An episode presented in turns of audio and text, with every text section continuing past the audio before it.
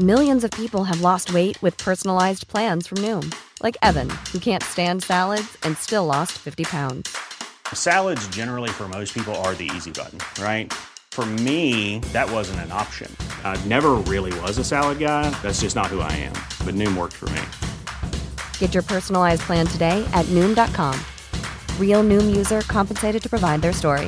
In 4 weeks, the typical Noom user can expect to lose 1 to 2 pounds per week. Individual results may vary.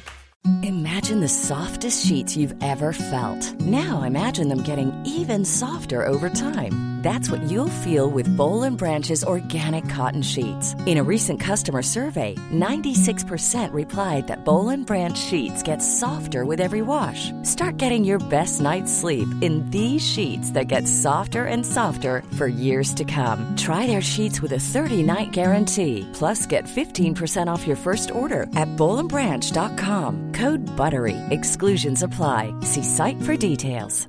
Hey, I'm Ryan Reynolds. Recently, I asked Mint Mobile's legal team if big wireless companies are allowed to raise prices due to inflation. They said yes. And then when I asked if raising prices technically violates those onerous two-year contracts, they said, what the f*** are you talking about, you insane Hollywood ass f- So to recap, we're cutting the price of Mint Unlimited from $30 a month to just $15 a month. Give it a try at mintmobile.com/switch. $45 up front for 3 months plus taxes and fees. Promo rate for new customers for limited time. Unlimited more than 40 gigabytes per month. Slows full terms at mintmobile.com.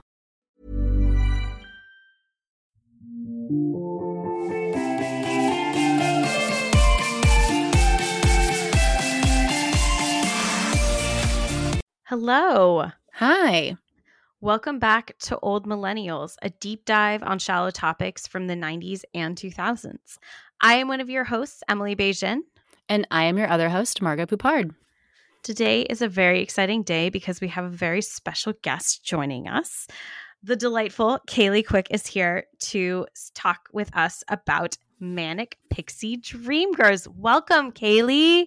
Hey, thanks for having me. Thanks for being here, Kaylee. We kind of assumed because your podcast is called Manic Pixie Dream Pod that you would be perfect for a Manic Pixie Dream Girl episode. I know absolutely nothing about Manic Pixie Dream Girls. Surprise! Just was born one. Yeah, you just get the vibe, right?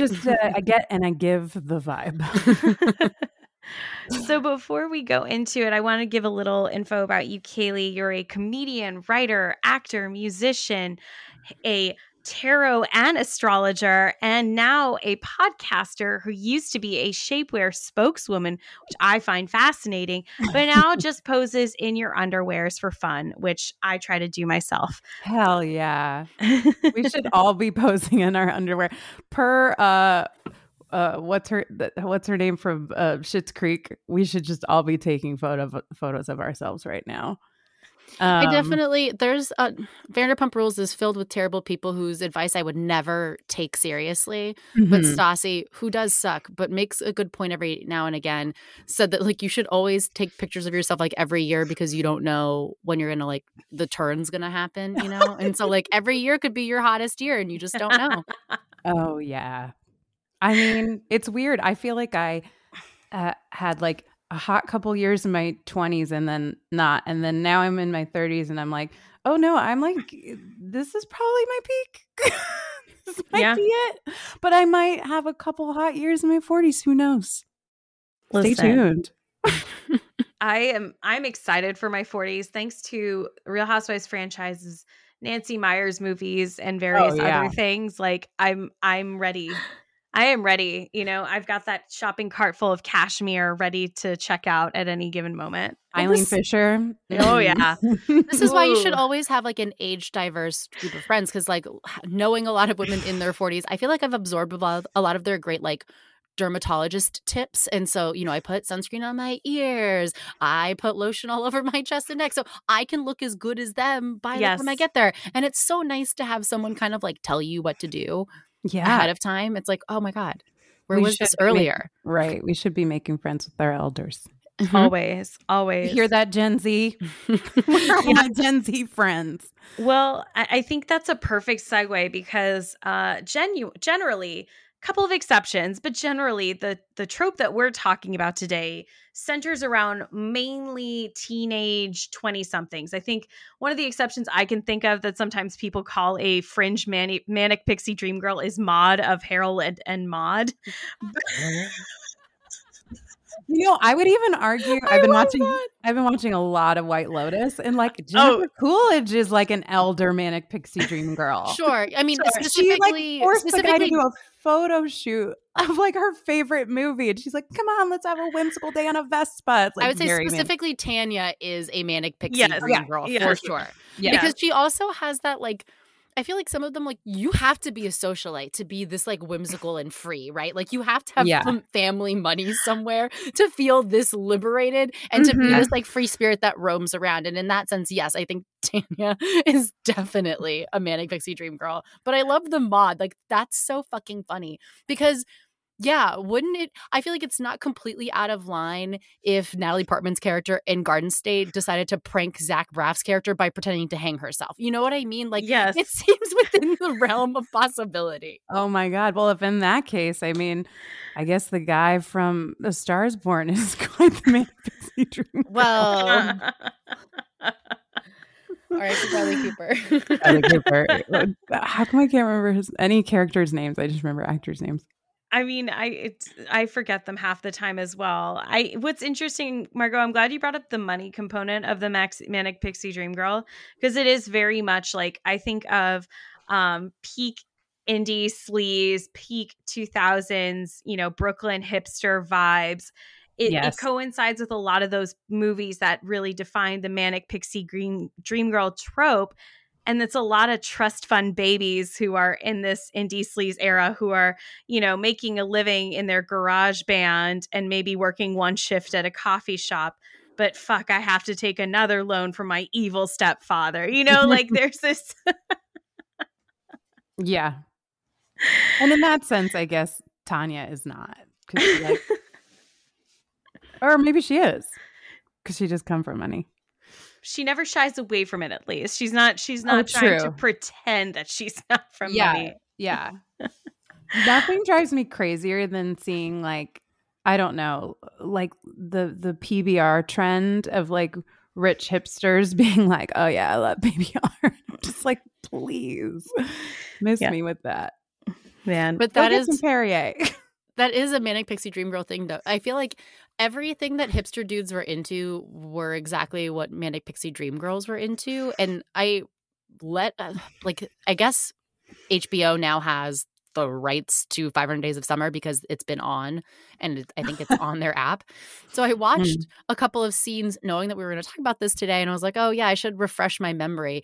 But I mean, obviously it's easy to say now, like, oh, I like cringed through the handful of scenes that I watched, which included, of course, the typical scene that happens in, you know, Garden State and Elizabethtown and 500 Days of Summer, where she declares her views on love, which are always like so written from like a dude's perspective that it's almost comical the way that she brings it up about how like, I'm not looking for commitment and like we're just people hurting each other and like shouldn't we just have fun, but really deep down she just like wants to be in love. And I find that to be, it was just so obnoxious. And then of course she like sings an extremely cutesy song at karaoke, and then he sings the Pixies Here Comes Your Girl, or Here Comes Your Man, sorry. And it was just, I felt all of it was like, oh, it's just so like perfect and like calculated that it like almost feels painful. And of course, he has the tall friend who looks a little bit like Richard Iotti, but isn't, who like gets drunk a lot and gets kicked out of bars. And that's like played off as like, he's like his humorous scamp friend. I was like, that guy fucking sucks in real life, just so you know. It's not whimsy. But I think the thing that I find, the revelation to myself that I found the most interesting, I guess, about me is that when I watched the 500 Days of Summer initially, I never identified with the summer character. I always identified with like the mopey, sad white guy. Tom. But with all of them, like across the, except with the exception of Elizabethtown, which I couldn't even finish. Yeah, of course you identify with them because they're humans. Right. And it's impossible to see yourself in a 2D character.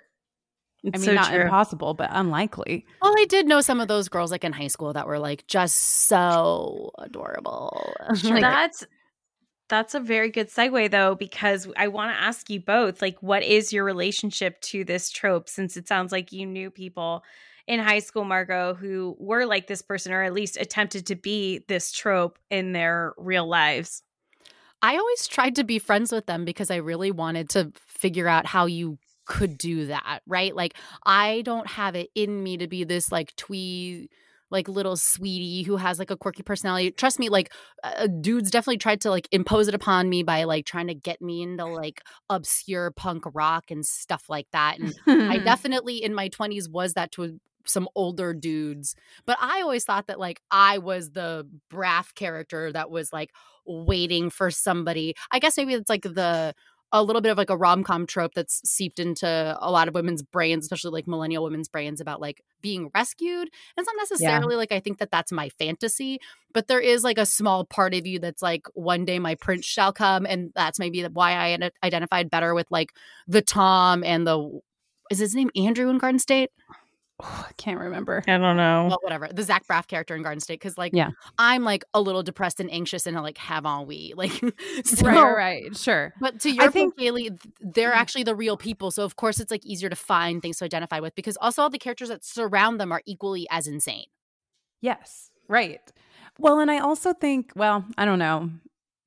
I think men are as easily lured in by the fairy tale, one day my person will come, like romanticization of relationships as women are, and like to be all inclusive, like all people, non-binary people included and trans people included in that. So like, it's like, you know, I think that we've just kind of been sold this story about like what love is and how love is external love is the thing that's going to save you, as opposed to finding it within and like then sharing it with someone. I don't know. I'm getting off track. But what was the question, Emily? No, it's just what's your relationship to the relationship manic? Yeah, I think what's interesting, I don't know. I have a pretty layered relationship with Manic Pixie Dream Girl because it's like, I think I saw that trope so often in movies that I enjoyed or I thought I enjoyed or that I was drawn to because they were kind of like artistic or funny or quirky or cute. And I was like, well, I guess that's the part I have to play in relationships, right? Because that's what's there on the screen. And no one taught me that like that's life isn't actually like the movies. So I don't know. That's been kind of a thing. It's also been like a little bit wanting to be someone's savior, because if you're someone's savior, like, well, then that's like great, right? You're doing like you're being a really nice person, and you, I don't know. There's like I have a history of codependency and people pleasing, and I think like there's some elements of that in the Manic Pixie Dream Girl trope. I also think what's interesting about it is like, I don't know, if you grow up kind of surrounded by people and like kind of namely men who are beaten down by the patriarchy, you're like, let me free you from that with my whimsy, with my like childlike curiosity and like hope and I don't know, that's kind of my relationship to it is like I wanted to be it, I think. And then now I'm seeing like how actually toxic the trope really is. Well, I think you bring up the toxicity is a great point. And Margot, you kind of brought it up too, is like just we're talking about the effortlessness of a Manic Pixie Dream Girl and how easy everything is and how carefree and wild and whatnot. It's a very stark contrast from the other trope, which is the uptight woman of like, ugh. How dare she be a workaholic for her magazine editor job at this very important? I mean, every woman in a Hallmark movie or a Lifetime holiday movie. She could also be a cupcake shop owner too. Just that's right. You know, yes, or she's a big timer lawyer. She's a big time lawyer, but it's like there are these kind of extremes in the rom-com world where you can't really be anything in between. And if you do go into the high-powered, high-strung, she works so hard, she cares about her career, she never cares about love, and she never takes the time to smell the daisies. You know, like when that's like all the Manic Pixie Dream Girl is doing. And she loves to dance in the rain and smell those flowers. Yeah. But it's so, you know, it's funny. So Kaylee, a few weeks ago, we did an episode on Hatha Hate and like Anne Hathaway and how people really disliked her for a time period and really tend to, you know, we do this with a lot of celebrities. We do not like it when our celebrities try hard or worked hard to get to where they are. Yeah.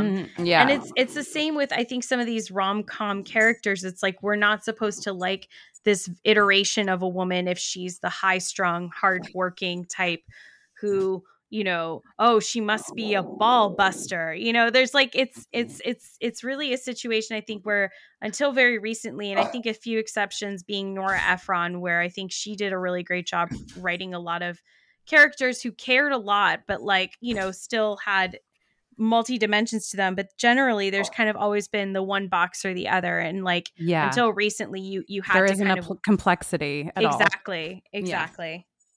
Yeah, and it's interesting. I don't know. Immediately what popped in my head is this idea of like the Madonna versus the whore, but like this is almost like the Madonna whore complex of cinema.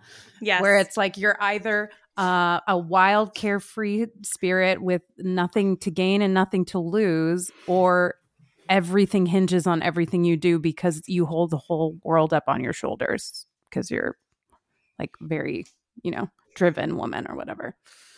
Well, I think another good example would be the monologue in Gone Girl, the cool girl speech of like, yes, you have to eat burgers and never gain weight. And you have to be like into football, even though you don't care about football. And just like the lengths that you have to go to and the people that you have to be to then end up with somebody that you actually might not even like. And so I think that the Manic Pixie Dream Girl does have one advantage, which is like she is meant to like show up, like shake this guy with like her zest for life, her joie de vivre, and then she fucks off. She never ends up with the guy. I mean, like, honestly, similar to like Titanic, like I would pay money for Jack to survive and see him and Rose like living together broke as fuck in New York. Like everyone knows. KML did like a sketch one year where like, I don't know if it got in, but I remember reading it and it was, they were just like broke in this apartment. They were like fighting. And she was like, your drawings are shit. Like it was very funny. But I would pay money to see like a follow-up, or not pay money, but I'd love to know what the follow-up is of Zach Braff not getting on the plane or whatever and him meeting crying Natalie Portman in like a phone booth and they live happily ever after ? Like, what do you guys even know about each other than like she wears a quirky helmet because she has seizures and like she used to be good at ice skating? Like, please tell me what her like middle name is. Like, I dare you. Yeah. I think that also speaks to like the disposability, like, I don't know, there is like a certain, if you look at that the trope from one angle, it's like, oh, look, she has so much freedom, she just breezes in, breezes out, she says whatever the fuck she wants, and like it somehow cracks him wide open. What a magical thing. And then there's also this, the other side of it, where it's like, I feel like I have encountered men who look at me that way and therefore treat me as disposable because they just assume I'm gonna fuck off and leave or whatever. And they're like projecting this character onto me, which is like not a real person. Yeah, I don't know. There's like a disposability to her, to them, to their relationship. Yeah, because I think everyone knows it has like the expiration date. Well, it has the depth of like a vacation romance, like somebody that you meet overseas and halfway through you realize like you guys have nothing in common other than you happen to be in the same place at the same time. I mean, is Taye Diggs in Stella Got Her Groove Back a Manic Pixie Dream Boy? No, because I think he does have like an interior life. I'm thinking more of like people who end up like on 90 Day Fiance where you're like, that should have never never left the country. So two things. That one reminds me a little of, I just watched Rosaline on Netflix like a month or two ago, which is like a retelling of Romeo and Juliet through the eyes of Rosaline, the other woman that Romeo's with at the beginning. And it's very funny because, you know, in the end, spoiler alert, Romeo and Juliet don't die and they are able to devise a plan to keep them alive. And so they sail off together to another island, and Rosaline's a cartographer, so she has drawn them a very detailed map to get there. And in the end credits, it's funny because they have nothing to talk about. That's what the whole thing is like, oh, so do you like weather? Like, you know, it's just. That sounds like the end of The Graduate. Exactly. Like that is, if we got to see the Elaine Robinson, Benjamin, bus ride and continue to see it, it would, yeah, continue to just be awkward silence with none staring at them. Wait, Rosaline gave them like a legit map. She wasn't like, go over here. And then it's like. Sharks get them. It was kind of cute. So she plays so Caitlin Dever or Catherine Dever from Booksmart plays Rosaline in this movie, and she has aspirations and she really wants to be a cartographer. So she draws like intricate maps, and so she gave them this like very intricate map to get to an island where they could be away from their families and be able to live freely. Wow. Yes. What a generous thing. Yes. She's probably like, you're gonna find out he's really boring in bed. Yeah. Exactly. And, but it's just like that though. And like, to your point, The Graduate, I mean, it's just, there's so much this hinged on a couple of encounters with someone that you feel like you're immediately in love with them. Mm-hmm. And when you risk and do everything to get to that person, and it's finally just you, the two of you against the world, you have to be content with what happens next. And oftentimes that has never really been thought about after that. Right. And there's so much of an object of desire type of thing happening where it's like, I don't know, I feel like oftentimes in like these kinds of love stories, it's like someone has so much like fire in them, but they have nowhere to project it onto. And so they just find this like character, other person to project it onto. And it's not even actually about the other person at all. Well, it's very Don Draper, like, I like the beginning of things. Like, when you have, like, a goal, I mean, as, like, a habitual goal setter to, like, keep a motivation going. Like, it's good to have a goal. But then, and I'm glad that I don't make all of my goals, because once you get to the top of the mountain or whatever, a part of you is like, well, what the fuck is next? And that can kind of, like, cause a different sort of spiral that love or setting new goals or whatever can't help you I don't know, shore up if you haven't like done work on yourself or like really know what you're trying to go after. About, or, yeah.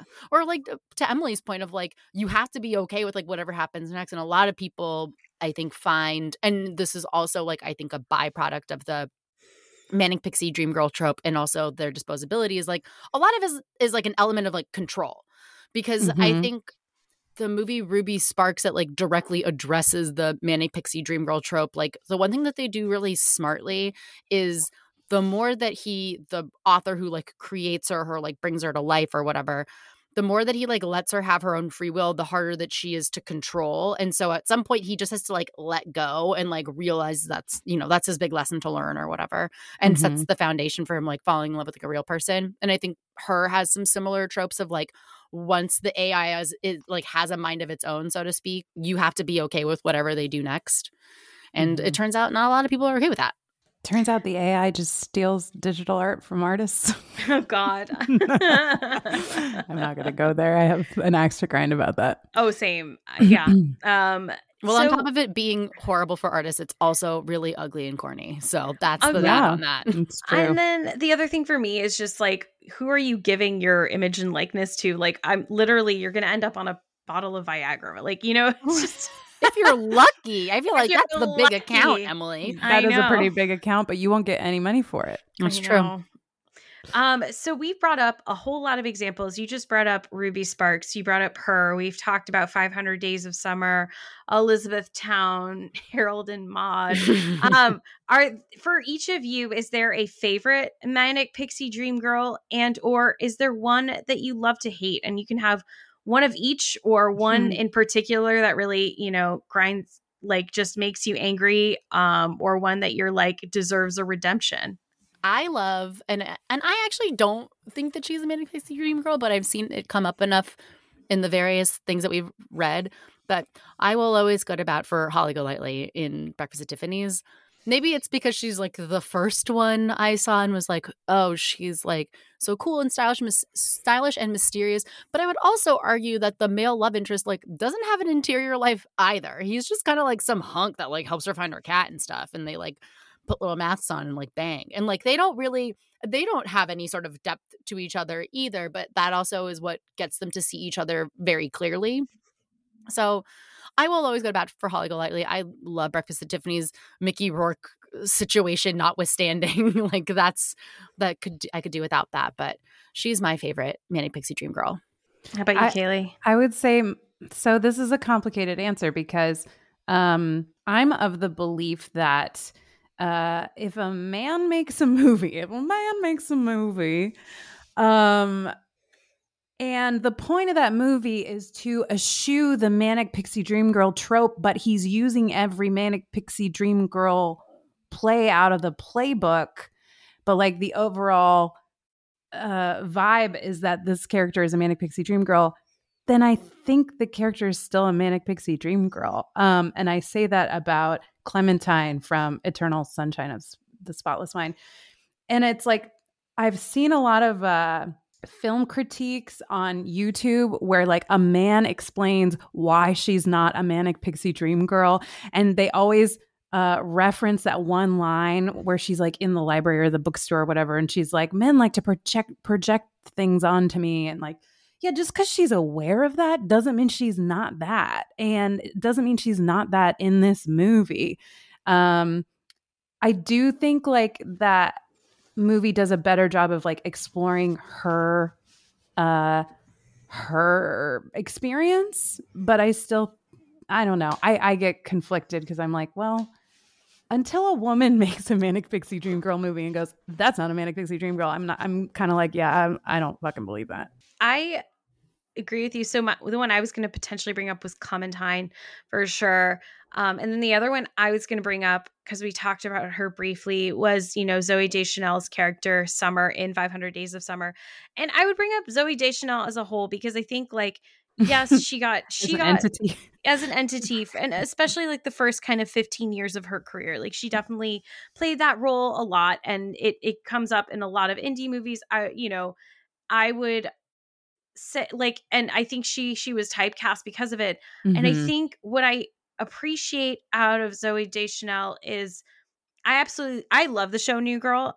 It's one of those that I go back to and watch reruns of because it's just like, so well written. It's very well written. And what I love about it is that they took a lot of the common denominators between Zooey Deschanel's characters in several other movies where she, you know, wears very twee clothing. Like she always wears tights, and she does this and that and has bangs.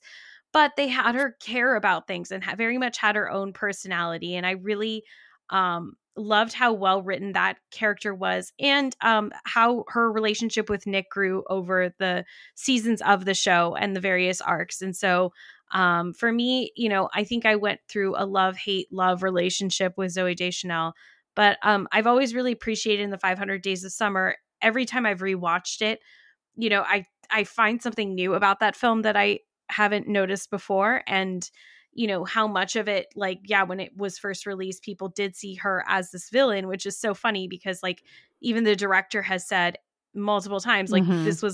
That was not meant to be the case. Like she is just like any other girl out there. She likes the Smiths, and I guess not everyone likes the Smiths, but like, you know, she's just like any other woman out there, but it's this man. I appreciate that in this world, it is the man, Joseph Gordon-Levitt's character, Tom, who has created the Manic Pixie Dream Girl trope out of this character, rather than that character being written that way. It is his own perception that has created the framework for her to be that trope. Yeah. And I think along the lines of like when you have an intention of creating a message and a film and a set of characters, like once you release it out into the world, it kind of does its own thing. And I feel like 500 Days of Summer, even, you know, people were watching it and missing the point. And so it's like, okay, yeah, you did a really clever thing, but like it's kind of contributing to the trope. And actually, to go back to her, a litmus test I have for a lot of times when I am like dating a man, I'm like, what do you think of the movie Her? Because I want to see, do they understand like the depth of it? Or they're just like, oh, sweet, a hot AI. You know what I mean? The only thing I remember about Her is I remember watching it in a packed theater, and the sex scene happens, and like you can hear every single seat. And as it like goes on, finally, like someone in the front was like, "Oh my god!" Like just was so over it. And that's the only thing I remember about that movie was some lady's reaction, like, "Ugh, give it a rest." We get it. That was me. You were in my yeah. No, I think it was, there was like a group of older gals that. In the lobby, we're talking about how much they did not like it, and I assume it was one of them. Yeah. So as we're talking about these various movies, are there any that have redeeming qualities? Like, is Garden State actually good if Natalie Portman is just some well-adjusted paralegal? Well, you know, Garden State's redeeming quality, I still think, is its soundtrack. Yeah. Like, I think that's the most redeeming thing about it. I agree. I mean, I wonder how the movie would be different. I mean, I feel like kind of to your point, Emily, about like Tom creates this framework in order for Summer to become this person that she's maybe not necessarily. I think that Zach Braff's character would have done that to a paralegal as well, right? He would have just been, he would have found different ways to like make her feel quirky for him. I mean, I think there are redeeming qualities. Like, they're not. Oh, you do your taxes? So quirky. But I mean, maybe that is quirky to him because he probably doesn't. He's probably not fiscally responsible. He's never had a real job. So like, maybe that is quirky to him. I mean, I really appreciated somebody's tweet that was like, I want to watch a rom-com where like a man leaves a Manic Pixie Dream Girl for a woman that has like a sensible job and a great haircut. And I'm like, yeah, I would watch that. That sounds very funny to me. But I think 500 Days of Summer is like a very pretty movie. Like, it's extremely well shot. I mean, it's LA. So like, and it's like the nicest LA has looked in a long time. And I think there's like a definite charm about it. And it definitely had a cultural impact because a lot of people tried to make 500 Days of Summer like for years afterwards. So yeah, there are some redeeming qualities. Definitely. I love the movie Almost Famous, except I was like, well, being like a, I don't know, teen, was I a teen when it came out? I think I was. I was like, okay, there's no part for me in this movie except for Penny Lane. And she's like a cardboard cutout of a person.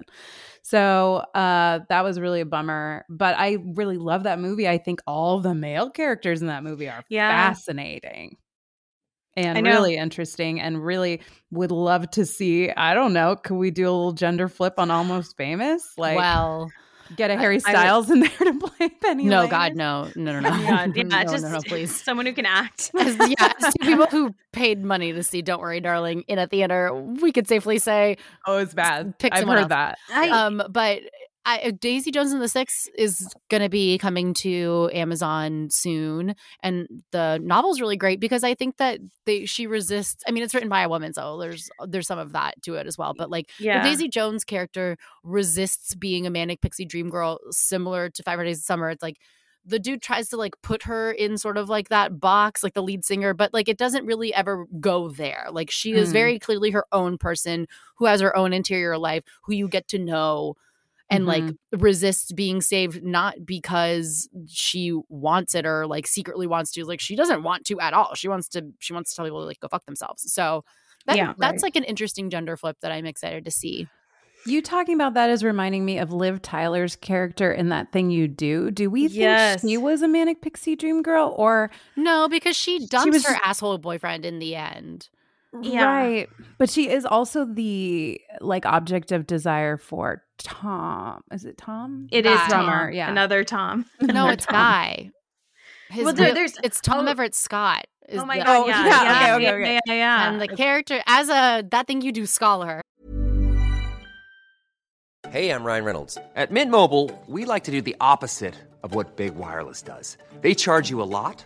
We charge you a little. So naturally, when they announced they'd be raising their prices due to inflation, we decided to deflate our prices due to not hating you. That's right. We're cutting the price of Mint Unlimited from $30 a month to just $15 a month. Give it a try at mintmobile.com/switch. $45 up front for 3 months plus taxes and fees. Promo rate for new customers for limited time. Unlimited more than 40 gigabytes per month slows. Full terms at mintmobile.com.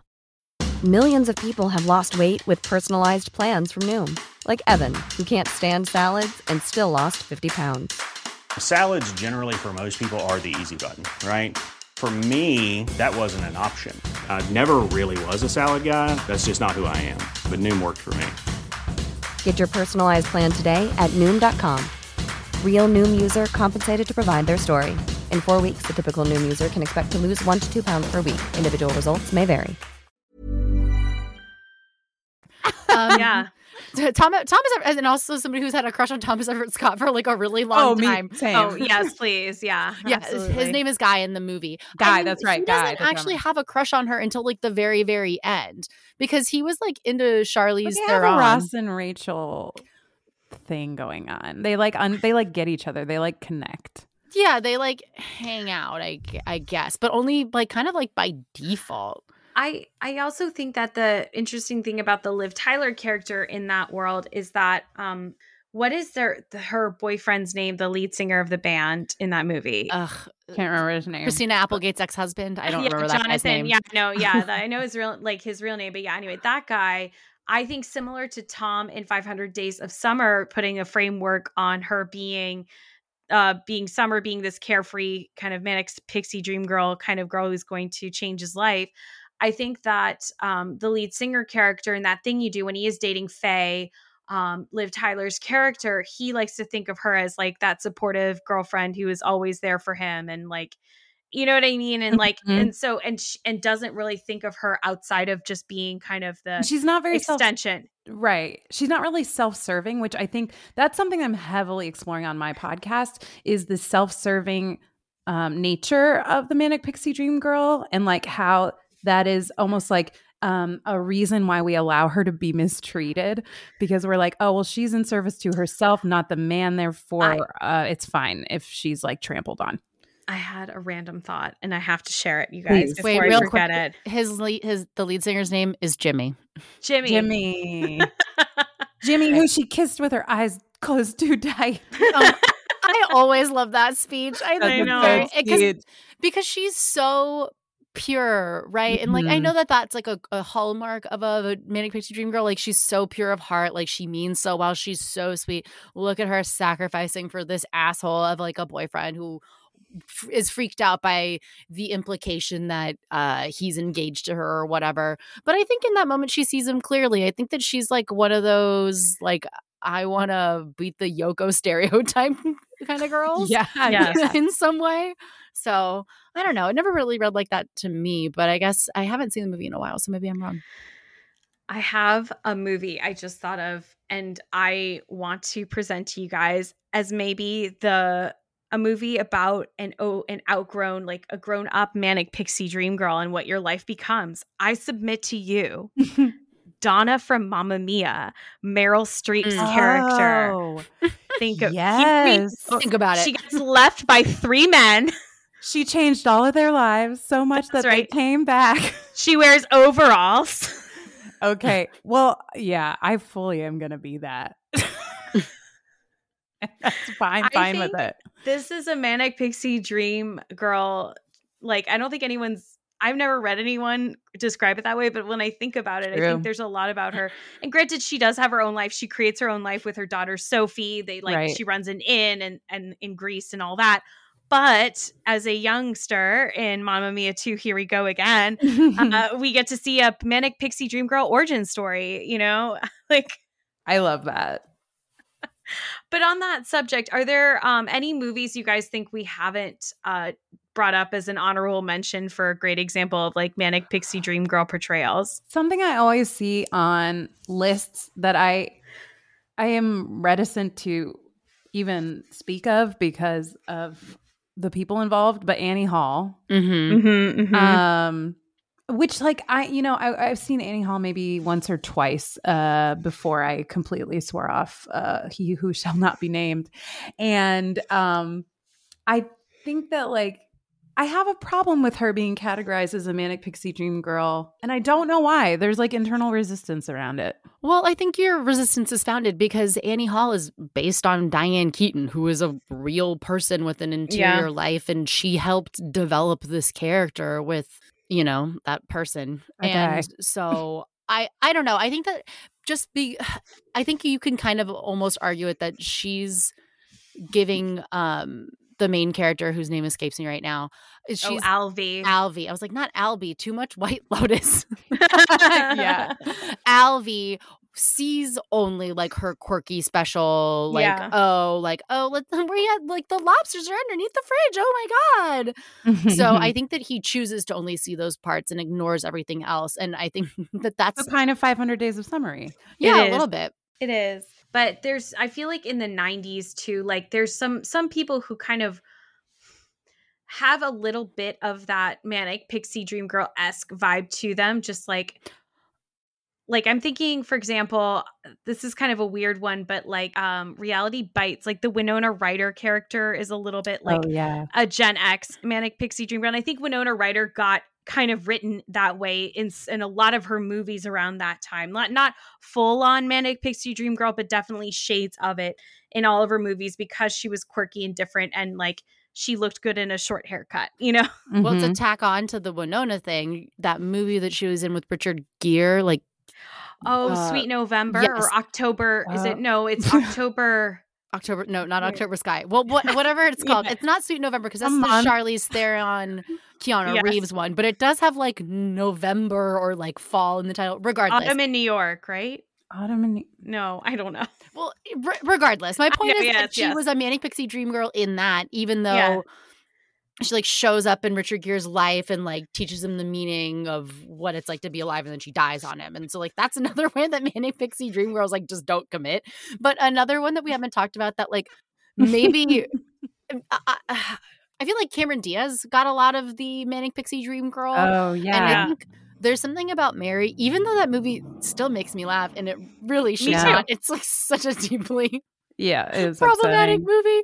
Like, anyway, but you know, she plays golf. She's a bro. She watches ESPN. She's hot. She's tall. She like is into fucking Matt Dillon, who is arguably hot, and they were dating during that movie. But like, and she's into Ben Stiller, and like, she has a brother with special needs. She's nice to like her weird, elderly, overly tan neighbor. Like, I feel like there's a little bit of like whimsy there. Mm-hmm. Especially like the way that the dudes pursue her, and they talk about her as if they will never meet another human woman for the rest of their lives, which is just insane. And truly, in the end, it's like she has three separate men stalking her. So you know, like I said, deeply problematic, but has a special place in my heart. In college, I used to call girls that reminded me of like Mary from Something About Mary. I used to call them chicken and porn girls because they would like eat fried chicken with the boys and watch like, and be like, let's turn on some porn and laugh at it. You know, like, I don't know. I met girls like that in college. I was just like, what are you doing?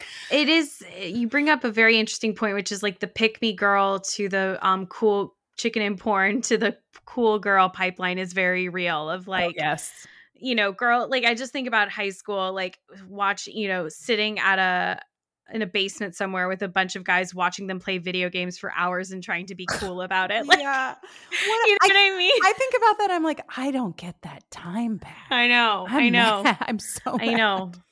So many fucking band practices. Yeah. You have to pretend we're good or interesting or both. Yeah. There was a the way you described Mary, or like there was one particular thing about Mary that made me think of Laura Linney's character in Love Actually. Mm. Like, but I guess it's just the special needs brother part. But I was just like, I wonder, like, which made me think about that movie. And I'm like, is there a Manic Pixie Dream Girl in that movie? I guess maybe the Monica Lewinsky wannabe. The assistant secretary girl in Hugh Grant. Natalie, Natalie, But then she, also... she quirkies her way into his art. Keira, maybe all the women in that movie. Keira Knightley, definitely. The way that Keira Knightley, the Portuguese housekeeper, like, boy, oh, that's like that's international Manic Pixie Dream Girl. Like that's Manic Pixie Dream Girl. Manic.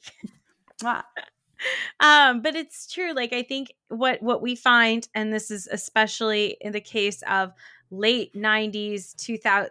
Until very recently, even if you couldn't call a woman in the rom-com a full-on Manic Pixie Dream Girl, there are very large swaths, shades of it that come up on a regular basis, because they, you know, you have to, that has to, you know, happen in order for this, like, you know, character, this jaded man to be, you know, changed in the way he lives. But there's, it is interesting that, like, in Love Actually, the women who don't fall into that trope get super screwed over, like Emma Thompson's character, because God forbid she is just a realistic woman about life and just likes her fucking Joni Mitchell. Like, God. And just wants a normal, peaceful life. Yeah. Yeah. Yeah. I've been thinking about, as I am wont to do, I've been thinking about Carrie from Sex and the City a lot. Oh, we talk about her all the time. Constantly. Okay. She's just, it's just an iconic character. But I think that she, in a lot of ways, she is a manic pixie dream girl, but we get to see her world. That's kind of what was so freaking cool and continues to be cool, even though it's cringe sometimes, about the show. Is like, we get to see, she definitely is like, doesn't want to commit and like chases after the wrong man. And like, you know, in a lot of ways, if we were watching Sex and the City from Big's perspective, it would be a manic pixie dream girl movie. Interesting. Yeah. Wow. Well, I mean, she also doesn't have her finances together. She says things like Vogue fed me and like things that are just like wholly unrealistic. Crazy. Or like, if Emily said that to me, I'd be like, are you all right? Like, I had a Carrie moment. Come over for dinner. Yeah, I'm not going to lie. I had a Carrie moment today. I have this jumpsuit that I bought on sale that is like the perfect jumpsuit for me. I wear it way too much. And I discovered that my dog, as he tends to sometimes when I leave clothes on the floor, ate the crotch of the jumpsuit. No. And I just had a full like, Pete, you know, when Carrie's freaking out about the designer shoes that like dog ate, I was just like, I was so upset. But I can fix the pants. It's fine. So I feel like we've talked about a lot of different things, and like I think what's been kind of cool throughout this this time we've talked is that we're realizing that, you know, we immediately all gravitated to a handful of examples when we first started recording. But as we were talking about it, thinking about it, we realized like how much that trope in some way, shape, or form found its way into a lot of movies and TV that we watched over the years. And I'd love to know, you know, is there something you like in particular about this trope or the characteristics that come with it? Or and then what is something you deeply dislike? Well, you know, I love the aspirationalness, if that's even a word, about ascending to like a higher level of just being a free spirit. I think that like, I think a lot of people have a little dash of manic pixie dream girl tendencies, right? Like whether learned or something that you like did a long time ago, it's like a habit that you can't break or something you've absorbed through osmosis. One's essence, which I feel or like it's just part of your vibe. Like it's not my fault people think I'm cool and mysterious and like I go on hikes or whatever it is or listen to like good music. Like it's not my fault if people think that about me. But I think I just feel like whether it's like through osmosis, like the way that like people find out things about Kardashians, like there's a little bit of good stuff, but like it's one of those things where when you put all of those qualities together, it's like interacting with like a Scorpio. It's like, it's just all bad, you know, like you don't want to be everything in moderation, you know, you want a little bit of like, you want like a little bit of Carrie, right? Like you just want to be a little like Carrie, not the whole thing. Cause then like Jesus Christ. But then again, you know, I love the, and just like that era of Carrie, because she truly is a manic pixie dream girl now because she has all of Big's money and she doesn't need to worry about anything ever again. So again, I aspire to inherit a wealthy family member's money. I think where I'm at with the trope is like, I do feel like I don't know if it's learned. I don't know if it's innate. I don't know what it is, but I do feel like I carry a lot of the manic pixie dream girl with me. And I am like fascinated by the boundaries of it and the box we've created out of it. And like how do we expand that box? How do we maybe even like break out of some of those like preconceived notions? Like this is, I don't know why I feel compelled to share this, but like I'm constantly being asked to be the unicorn to a couple that wants to have a threesome. Like that's like I have, if I had money for every time that happened to me, I wouldn't be ass broke. And so it's happened to me on dating apps where I like will look at people who've liked me and it's a couple, and it's happened to me a couple of times at this point, and it's just like, yeah. I mean, at first it's like, oh, okay, that's like kind of a neat compliment. And then after a while, I'm like, oh, you just want me to guest star. You just want, and that's the thing. Yeah, like that episode of the threesome episode of Sex and the City. Exactly. And it's just like, I don't know. I feel like there is some kind of like auric thing around the Manic Pixie Dream Girl trope that's like, oh, she just breezes in and breezes out, and we don't know what she's doing the rest of the time. And so like I'm both like fascinated by that and like angry about that, and I'm like, why don't we know about her and her life? Like I maybe she does want to be known, but just like nobody cares to ask. Yeah, you know what I mean?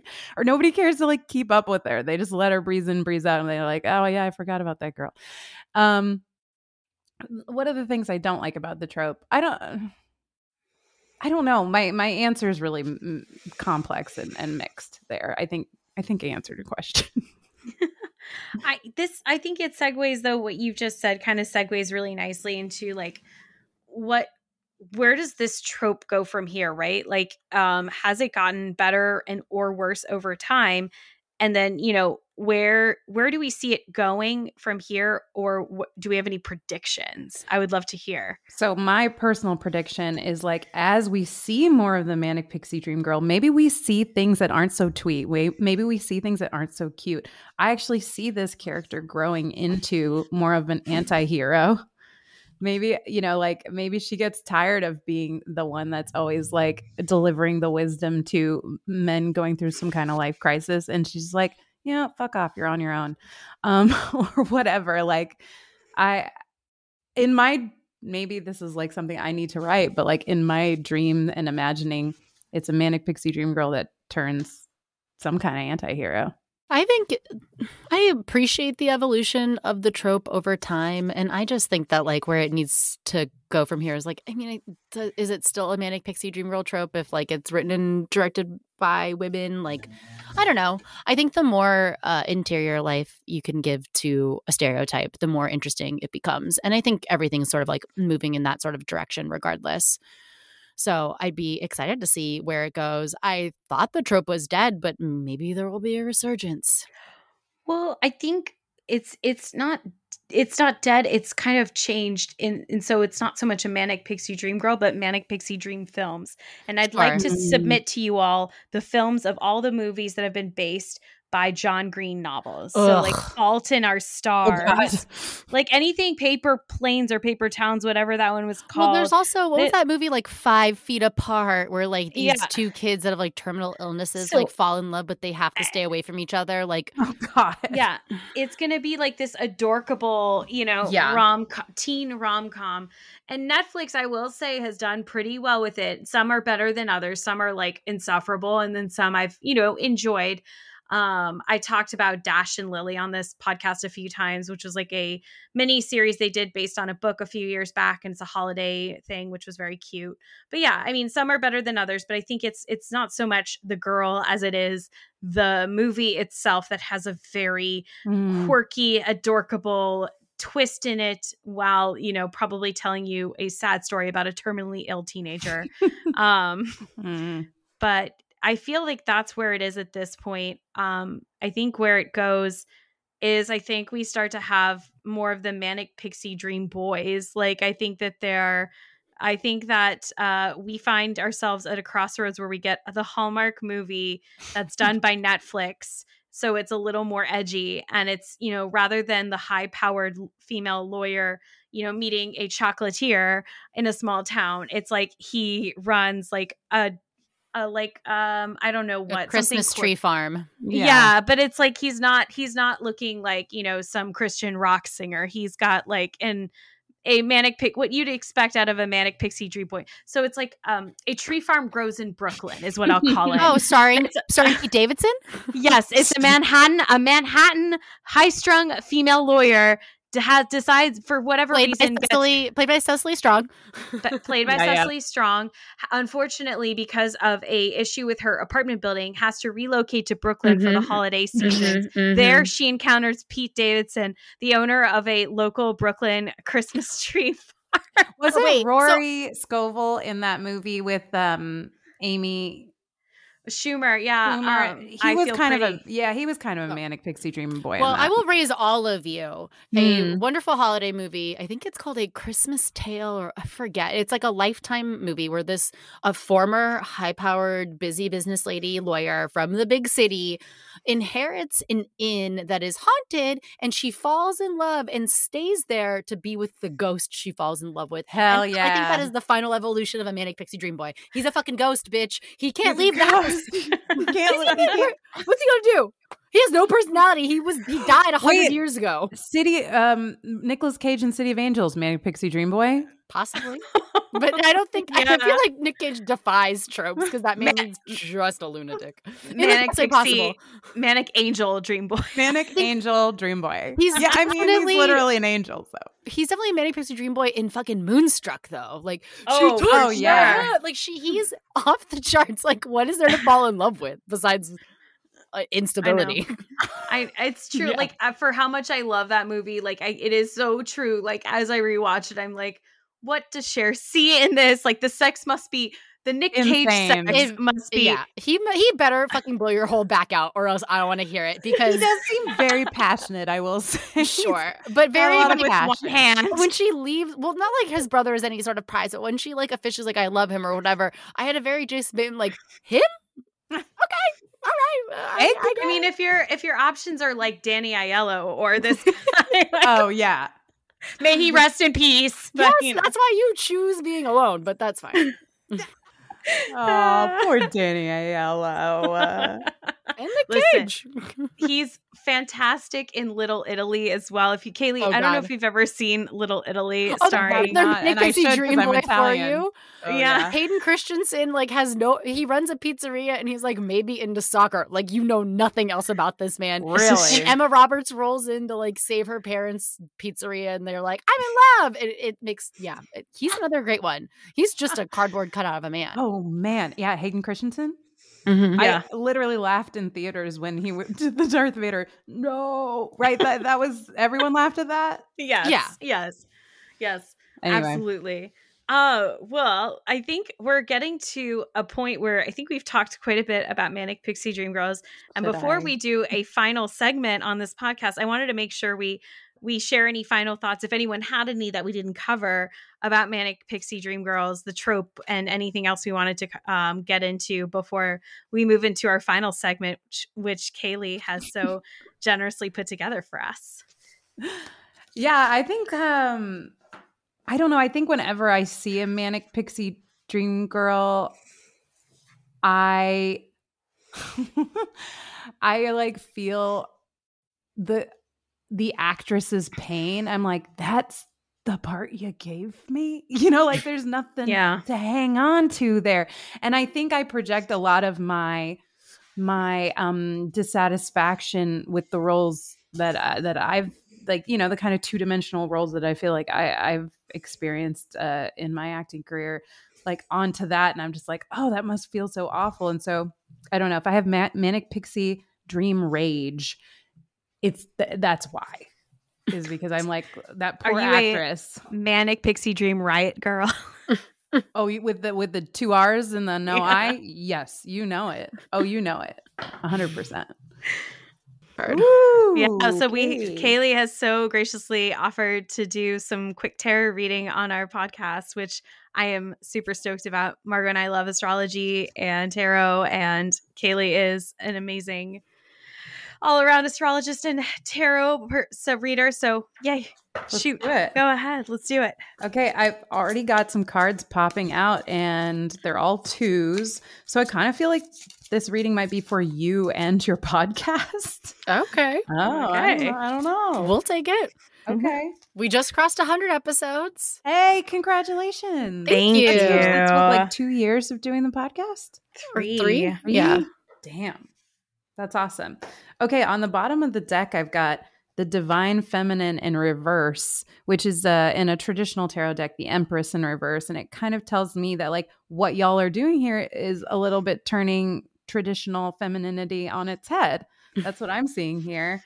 And like perhaps giving voice to like, I don't know. I don't know about you guys, but I feel like where are all the TV shows about millennials? I feel like we're the last generation. It's because of the Marvel Cinematic Universe, Kaylee. All those actors are superheroes. We do not have normal our version. People. Yeah. Yes. Where's our Sex and the City? You know what I mean? Like, yes. I'm pissed about it. Anyway, I think what you guys are doing here is giving a voice to that in a much needed time and world and space for that. Okay. In the recent past, we have the Two of Pentacles, which talks to me a lot about like balance and finding balance. And maybe now after 100 episodes, you're like hitting your stride. You're like, oh yeah, this is a very well-produced podcast, I'll say. Oh, thank you. Thank you. Yeah. As I struggle to put out episode 2 of my podcast, this is a very well-produced podcast. And so Two of Pentacles talks to me about like making kind of choices and in order to better balance something. I wouldn't be surprised if along the way you guys have been like, oh, that works. That doesn't work. Oh, that way we're going to trim the fat here and we're going to like focus on this. In the present, we have the Two of Wands, which is very much like prospecting. It's like manifesting. It's like, where are we going to take this? What are we going to do? How are we going to expand? In the traditional tarot, this has like a dude with two wands and he's like basically staking his claim in the land that he just bought. And I use bought with quotes because, colonialism. And he's like, hey, what am I going to do with all this land? Let me think about it. So it's kind of like the world is your oyster and you're making choices and kind of figuring out what's next. And then this is like a future energy that's headed toward you guys. The Three of Pentacles. The Three of Pentacles is all about working together. Again, in a traditional tarot deck, it has the Three of Pentacles has a people. I think it has three people, which would make sense. Taking a look at like this kind of art on the inside of a building. I want to say it's a church. It's like, oh, how are we going to improve on this really intricate piece of artwork? What do we? How can we collaborate? How can like our three heads are better than one or whatever? I don't know. Maybe the cards are saying you need to add me as a host of her podcast or whatever. I don't know. I'm just spitballing. I don't know. It's the cards. It's the cards. It's not me. I'm not saying that. No, but I think it's like, maybe looking into like cross collaborations and what you guys, maybe that's part of the expansion of the podcast is like, how can we, I don't know. There's something about this is like a little bit marketing to me too. And like, how can we expand our reach and work with more people and spread this message that we're spreading and joy and fun and all that. Thank you, Kaylee. I feel like all of that really resonated with what we're going through right now. So true. Is it? Yeah. Every other conversation really right now. There's a lot about that. Amazing. Yeah. I mean, like we're next episode is our season finale and then we're going to be off for the holidays. So we have to start thinking about planning for next year. And we're always, not to constantly plug this Patreon, but we're like always trying to think of like, what can we do to like make our Patreon like the best possible? And what are our goals for next year? And like, we had a discussion like last week about like guests and like who's going to be a good fit for next season and what topics can we talk about. So we're always like in constant conversation about that kind of stuff. But like marketing is also something I think Emily and I have both put off because it's like our day jobs. And so we're both sort of like, I don't want to deal with it. The cobbler's children have no shoes. That's exactly. I mean, when I was doing HR, it was like, oh, do I have health insurance? What? Anyway, well, I hope that was helpful and framing and moving the energy forward. Thank you so much, Kaylee. Yeah, thanks for having me. We want to thank you for joining us. You were amazing. Likewise. Before we end for today, we always love to ask our guests if you have anything to plug. Feel free to share. Let the people know what you're working on. The people should know that I'm working on, I'm doing my own podcast called the Manic Pixie Dream Pod, which we sort of explore the trope of Manic Pixie Dream Girl, but I am also just taking the conversations wherever and having intimate one-on-one conversations with women and femmes. And I'm sure we'll include some masculine folks moving forward. But I really just want to I just feel if Joe Rogan gets to do it. Yeah. And make a lot of money. Let's have some lady focused conversations out here. So yeah, that's the Manic Pixie Dream Pod at Manic Pixie Dream Pod on Instagram. I think I have a Twitter for it, but honestly, Twitter's dead. So I'm I'm just cringy. I'm don't even go over there. And then what else should I tell you about that I'm doing? That's pretty much what I'm focused on right now for the most part, and auditioning for commercials, which is always fun. Well, best of luck with those auditions. And thank you again for joining us. We really appreciated you being a part of our show today. Likewise. Thank you, Kaylee. It was a dream. Oh, a manic one? Hopefully not. Hopefully just a decent one. Just a chill dream. It was a vibey. Oh yeah, dream. Very vibey. I like that. Okay, thank you so much, Margot and Emily. Yeah, of course. Thank you. And thank you, everyone, for continuing to listen to our pod. We really appreciate the support. As always, you can find us wherever you like to stream your podcasts. And if you're on a site that has a rating and review system, feel free to leave us a nice rating or review. We really appreciate that as it helps our pod get out there. Additionally, we mentioned our Patreon earlier. If you love our content so much, you want more, we have it for you, baby. $5 a month gets you 2 pieces of monthly content, and for November and this month of December, we are giving you a bonus piece of content. So we just released our This Has Oscar Buzz newsletter, which had I wouldn't call it, I guess, not a newsletter, but rather a predictions overview of what we are talking about, what we've seen, what we want to see, what we are anticipating, that kind of thing, and why we both won't be watching any of the Pinocchio adaptations that have made their way to various streaming platforms this year. But once again, if you're interested in joining that, you can go to patreon.com/oldmillennialspod and join over there. Additionally, we are on social media. So if you're interested in following us on Facebook or Instagram, we are at the Old Millennials Pod. And until next time, we say bye-bye. Bye.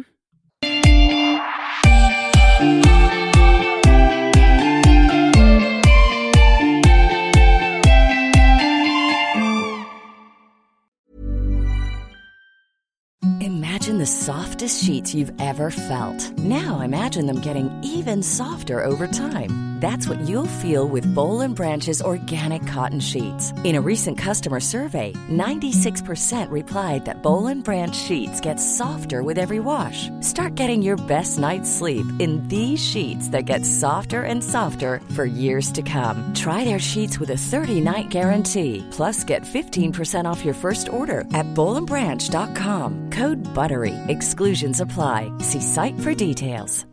Hi, I'm Daniel, founder of Pretty Litter. Cats and cat owners deserve better than any old-fashioned litter. That's why I teamed up with scientists and veterinarians to create Pretty Litter. Its innovative crystal formula has superior odor control and weighs up to 80% less than clay litter. Pretty Litter even monitors health by changing colors to help detect early signs of potential illness. It's the world's smartest kitty litter. Go to prettylitter.com and use code ACAST for 20% off your first order and a free cat toy. Terms and conditions apply. See site for details. Want to get a chiseled look in the jawline? Sculpt and shape your jawline with added volume from Juvederm Volux XC. Juvederm Volux XC is an injectable gel specifically designed to be robust enough to improve moderate to severe loss of jawline definition. And it is the first and only hyaluronic acid filler approved for the jawline. Add volume to your jawline for a chiseled look with Juvederm Volux XC. For important safety information and to find a licensed specialist, visit Juvederm.com.